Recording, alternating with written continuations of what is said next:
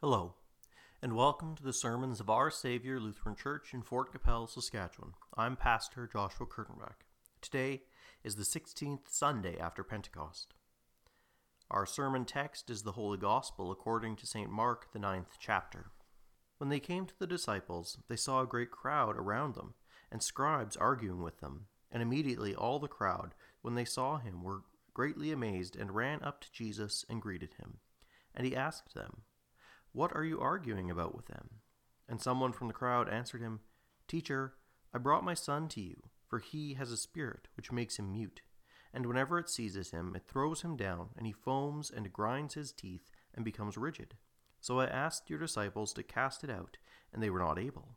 And he answered them, "O faithless generation, how long am I to be with you? How long am I to bear with you? Bring him to me." And they brought the boy to him.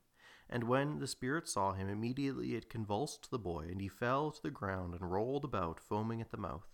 And Jesus asked the father, "How long has this been happening to him?" And he said, "From childhood, and it has often cast him into fire and into water to destroy him. But if you can do anything, have compassion on us and help us." And Jesus said to him, "If you can, all things are possible for one who believes." Immediately the father of the child cried out and said, "I believe, help my unbelief." And when Jesus saw that a crowd came running together, he rebuked the unclean spirit, saying to it, "You mute and deaf spirit, I command you, come out of him and never enter him again."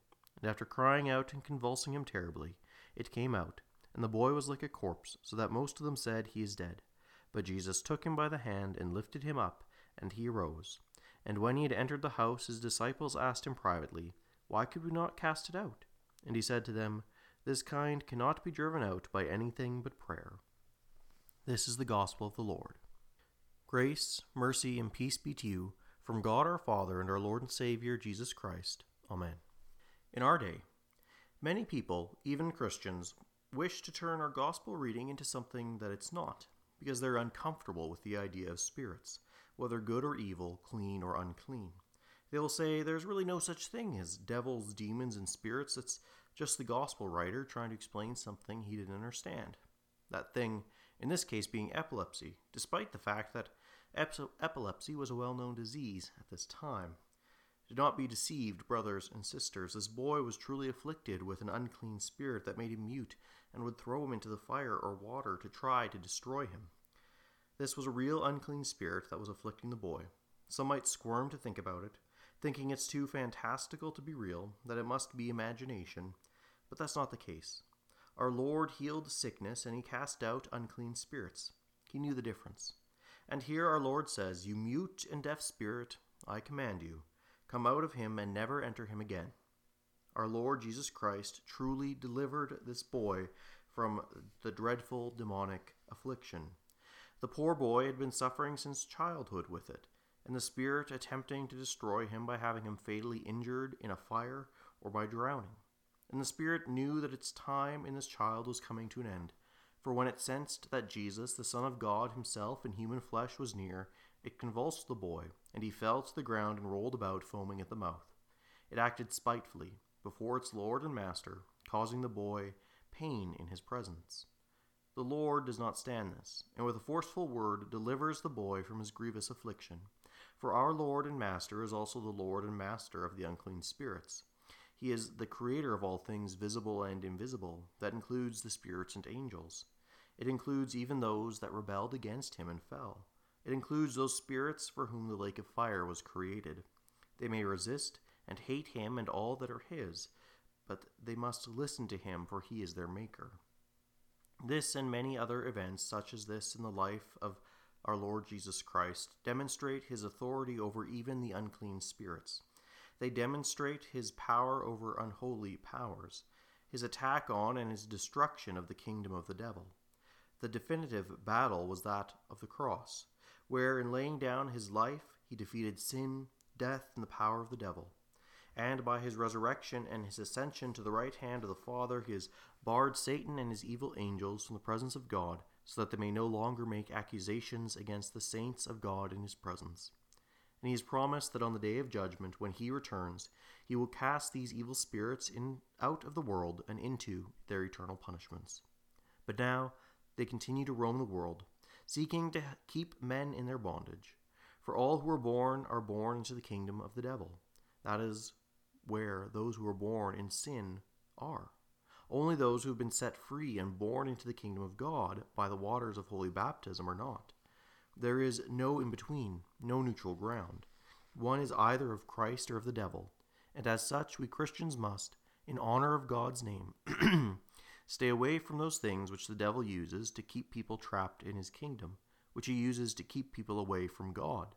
In our day we see astrology and psychics, the use of crystals and charms, and divination and mediums as doing this. All things which point away from the true God and instead point to false gods, and build up trust in these objects and methods or in ourselves. And that was ultimately why the disciples could not cast out the unclean spirit from the boy. Jesus and Peter, James and John had went up the mountain, and the Lord was transfigured before these three. When they came down, they saw the crowd, and this is what was reported to our Lord. "Teacher, I brought my son to you, for he had an unclean spirit that makes him mute. And when it seizes him, it throws him down, and he foams and grinds his teeth and becomes rigid. So I asked your disciples to cast it out, and they were not able." They were not able to cast it out? They had done so before. In fact, not so long ago, they had done so many times over. For the Lord sent them out and gave them authority over unclean spirits, and it was reported that they cast out many demons. Why then could they not now? Our Lord's response, "O faithless generation," tells us, they had been commissioned to cast out demons, but upon returning from their preaching mission, they no longer had this commission. They were once again commissioned to be disciples who were to learn at their master's feet. And so, while 9 of the 12 waited for Jesus and this boy was brought to them, they assumed that they could certainly cast out the spirit. They had done it before. They would do it again. They relied on their own abilities to do so. They relied on their own experiences. They relied on themselves. They trusted in their own skill and authority in order to cast out this mute and dumb spirit. In a word, their actions were faithless, for their trust was not in their Lord, but in themselves. Rather than asking the boy's father to wait a little while until they could petition their Lord, and even rather than praying to the Father in heaven that he might drive out the spirit and heal the boy, they instead took it upon themselves.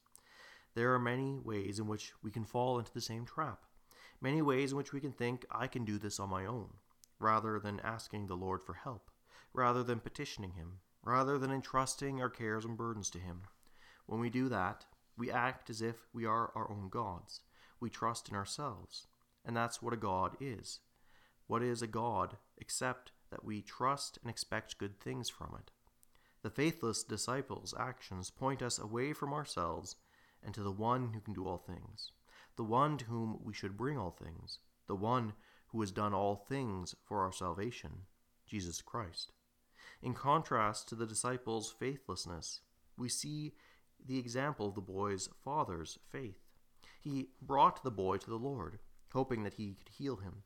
The boy's father's faith was certainly weak, and his petition to the Lord is anemic compared to the others looking to the Lord earlier in the Gospel, saying, "If you can do anything, have compassion on us and help us." He has been troubled for a long time, as long as he's had to watch his son be afflicted by an evil spirit. He's probably tried all sorts of things by this point. He brought his son to Jesus, but Jesus wasn't there. So his disciples tried, but they couldn't help. His faith is waning. "If you can do anything, have compassion on us and help us." His faith is waning and weak, but it is faith. He calls on the Lord to have compassion, to help. The Lord sees the small mustard seed of faith and seizes upon it, rousing it with his words, "If you can," all things are possible for one who believes. Having his faith strengthened at the word of Jesus, and having a promise in which he could trust, he immediately cries out, "I believe, help my unbelief." The man grasps the promise of Jesus and confesses his belief. But note how he's not trusting in himself. He's not trusting in his own faith. He believes Jesus, but he knows that his faith is weak and that only Jesus can both cast out the spirit from his son and heal his weak faith, heal his own unbelief. Here we see the attitude of faith. It is not one that relies on the self, as the disciples tried to do, but it's one which looks outward to Jesus Christ as the one who alone can help us in every need. Faith recognizes the flesh's desire and the desire of the sinful self to rely on self rather than God. Faith knows this, and so it comes to Christ for help. True faith knows that the Lord gives warnings lest faith be lost, so it never relies on itself, but always leans on Christ Jesus. Faith does not say, "I've heard the word once, I'm set for life. Lord, keep such thoughts far from us." No, faith says, "I believe, help my unbelief." Faith seeks out Christ where he promises to be, crying, "Lord, help me." This is why we always return to the Lord in his word and sacraments, for he has promised to be there to strengthen our faith in him, to help our unbelief, to help us by his Spirit to mortify the flesh, which wants to rely on itself, and to build up our faith with trust in him.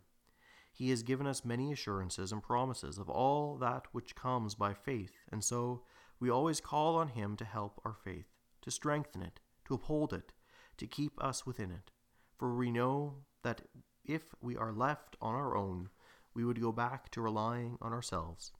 But if we believe in him and trust in him, relying on him, we know that he helps us, delivers us from sin, death, and the devil, and brings us to everlasting life in the world to come, where our sins will be forgiven us eternally, death will be dead, and the devil done away with. Thanks be to God. Amen.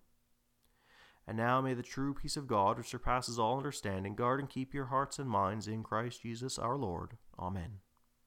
And now may the grace of our Lord Jesus Christ, the love of God, and the communion of the Holy Spirit be with you always. Amen.